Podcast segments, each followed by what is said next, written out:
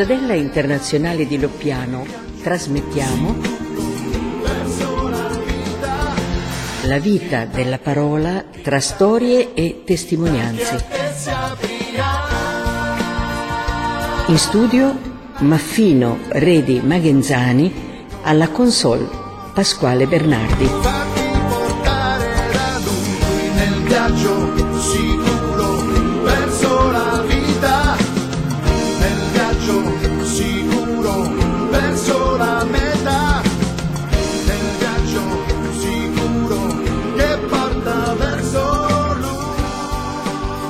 Saluto dallo piano, cittadella dei focolari sulle colline del Valdarno tra Firenze e Arezzo.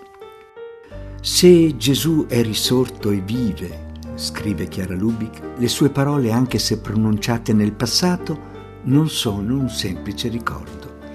ma parole che egli rivolge oggi a tutti noi e a ciascun uomo di ogni tempo.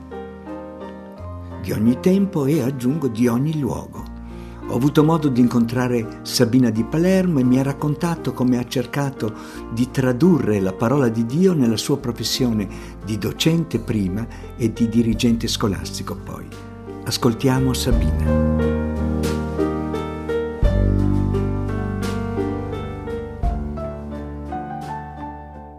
Ciao a tutti, sono Sabina e vengo dalla Sicilia, da Palermo. Eh, sono stata un'insegnante per tanti anni nella scuola secondaria di primo e di secondo grado, insegnante di materie letterarie e nella parte finale della mia carriera professionale sono stata dirigente scolastica. Ho conosciuto il movimento eh, dei focolari all'età circa di 19 anni in parrocchia. E la cosa che più mi ha colpito. Nelle prime persone che ho conosciuto erano ragazzi della mia stessa età e anche persone adulte, proprio la concretezza e la gioia della testimonianza della loro scoperta dell'amore di Dio e anche l'impegno comune di eh, poter creare intorno a sé dei rapporti proprio di fraternità, rapporti autentici, veri. Così ho deciso di eh, cominciare anche io questo cammino verso l'ideale dell'unità, l'unità e l'ideale della fraternità e insieme ai giovani, agli adulti della mia città e del movimento che è diffuso in tutto il mondo, eh, ho avuto un sogno che continua ad essere il mio sogno, quello di essere esseri nuovi e di creare eh, una umanità nuova portando la luce del Vangelo là dove Dio chiama ciascuno di noi, nella propria casa, nel proprio condominio, nel proprio quartiere, nel proprio ambiente di lavoro e intrecciando con tutti gli altri dei più vicini, eh, i familiari, gli amici, i colleghi e più lontani, questi rapporti di fraternità vera, di fraternità autentica. Nello specifico questo mio sogno io l'ho vissuto con grande impegno eh, nel mio lavoro io sono mh, inserita nel mondo della scuola, mi occupo di educazione e per me il lavoro è stata eh, la prima missione, la missione di poter essere a servizio degli alunni, poterli guidare, accompagnare nel percorso del mistero proprio della loro crescita e poter realizzare per loro una scuola che non fosse soltanto un ambiente di lavoro accogliente, collaborativo, anche competente nelle sue linee pedagogiche adeguate per quella scuola, ma un ambiente di lavoro, una scuola, dove ognuno potesse sentire proprio il clima di famiglia e potesse ecco, sentire la bellezza della fraternità della, eh, di rapporti veri di fraternità. E a questo punto io proprio vi voglio raccontare due piccole esperienze vissute nella fase finale eh, della mia carriera in una scuola della mia città che si trova in una zona periferica della città dove c'è un degrado socio-economico educativo eh, abbastanza forte, quindi un territorio povero, e dove eh, uno dei fenomeni più preoccupanti è il fenomeno della dispersione scolastica. Quando sono arrivata in questa scuola, eh, eh, i collaboratori scolastici, i docenti, eh, mi hanno attenzionato uno dei problemi più emergenti della scuola, il fatto che i ragazzi non avessero un rispetto del, degli orari della giornata scolastica. E per evitare che loro non venissero a scuola, quindi per cercare di arginare anche il fenomeno della dispersione, c'era una tendenza a farli entrare un po' così anche con, quando volevano e a farli uscire anche prima della, della fine delle lezioni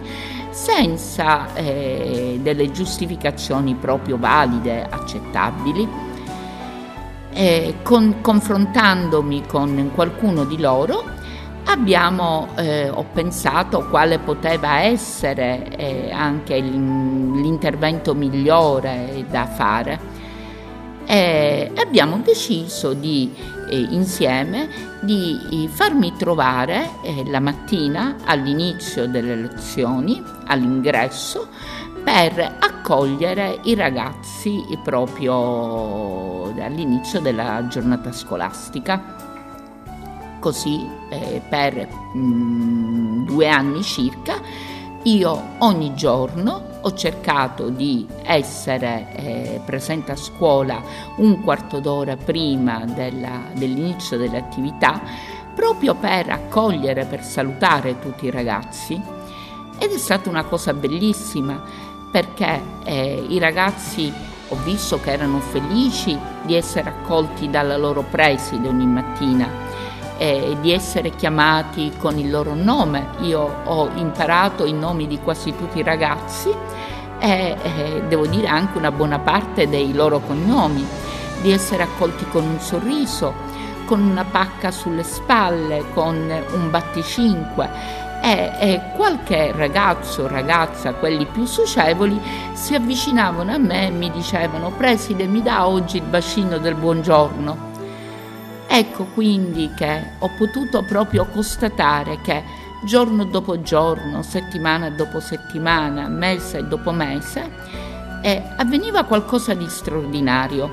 che non solo i ragazzi si abituavano gradualmente a rispettare l'orario scolastico, a capire di dover arrivare puntuali per far funzionare bene fin dall'inizio la giornata scolastica,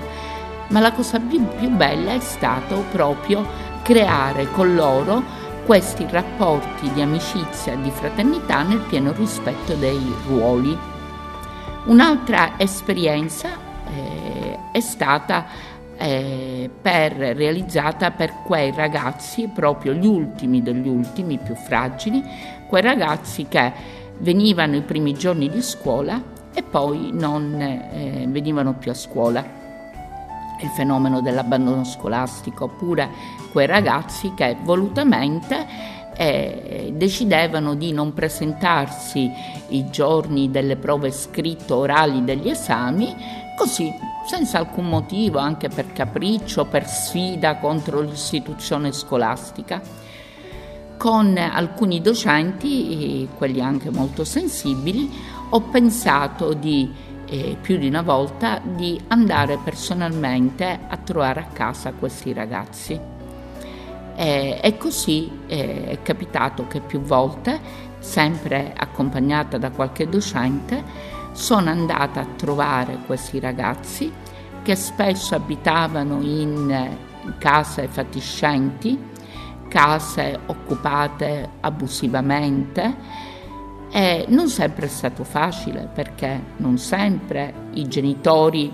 ci hanno accolto eh, all'inizio piacevolmente. hanno avuto quasi l'impressione di essere controllati o accusati dalla scuola. Però è sempre bastato poco. Eh, bastava suonare un campanello e presentarsi con un sorriso, con uno sguardo limpido di gioia per vincere la diffidenza di questi genitori e subito si rompeva il ghiaccio. Il genitore ci accoglieva nella stanza, anche nella povera stanza, andava magari a chiamare il figlio che ancora dormiva a letto e più di una volta è capitato di riportare in questo modo a scuola dei ragazzi che altrimenti sarebbero rimasti là a casa a poltrire, a non fare nulla. Ecco, Oggi, dopo circa 40 anni di servizio, dal primo settembre sono in pensione e sono contenta di poter oggi ringraziare Dio che mi ha dato l'opportunità di vivere questo mio lavoro come una vera missione educativa,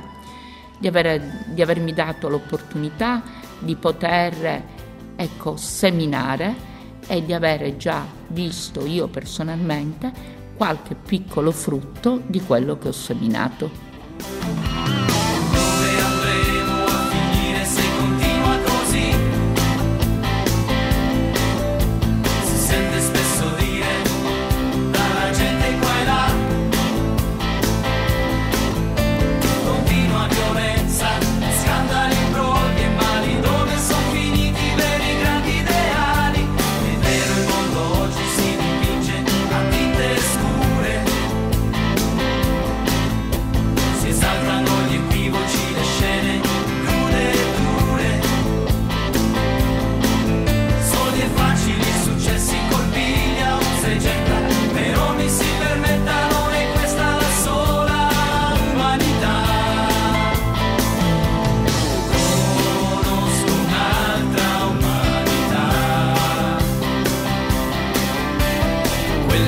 spesso incontro per la strada, quella che non grida, quella che non schiaccia per emergere sull'altra.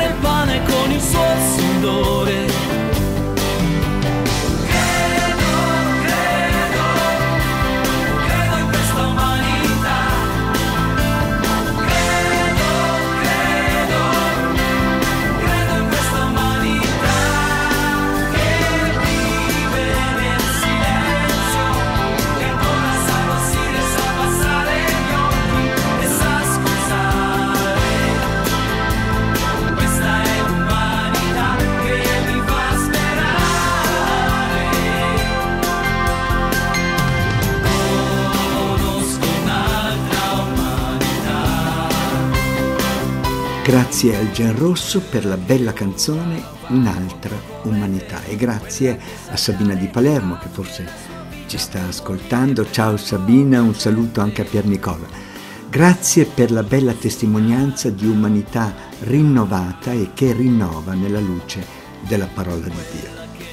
È tempo di saluti con Pasquale Bernardi da Venezia, da Roma Antonio Olivero, Daniele Ricci, autore della canzone di sigla, da Rocca di Papa degli Alubinetti, da Trento Pierpaolo Severi, da Loppiano vi salutano Tamara Pastorelli e Paolo Loriga e noi ci sentiamo alla prossima testimonianza.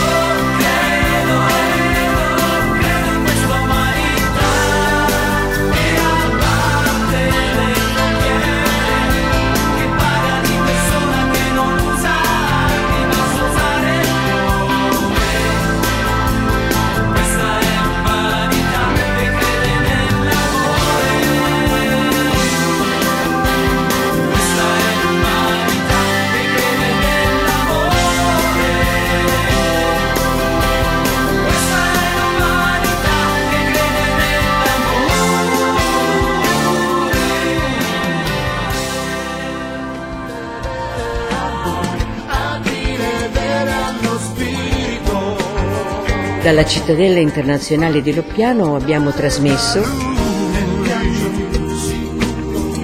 La vita della parola tra storie e testimonianze.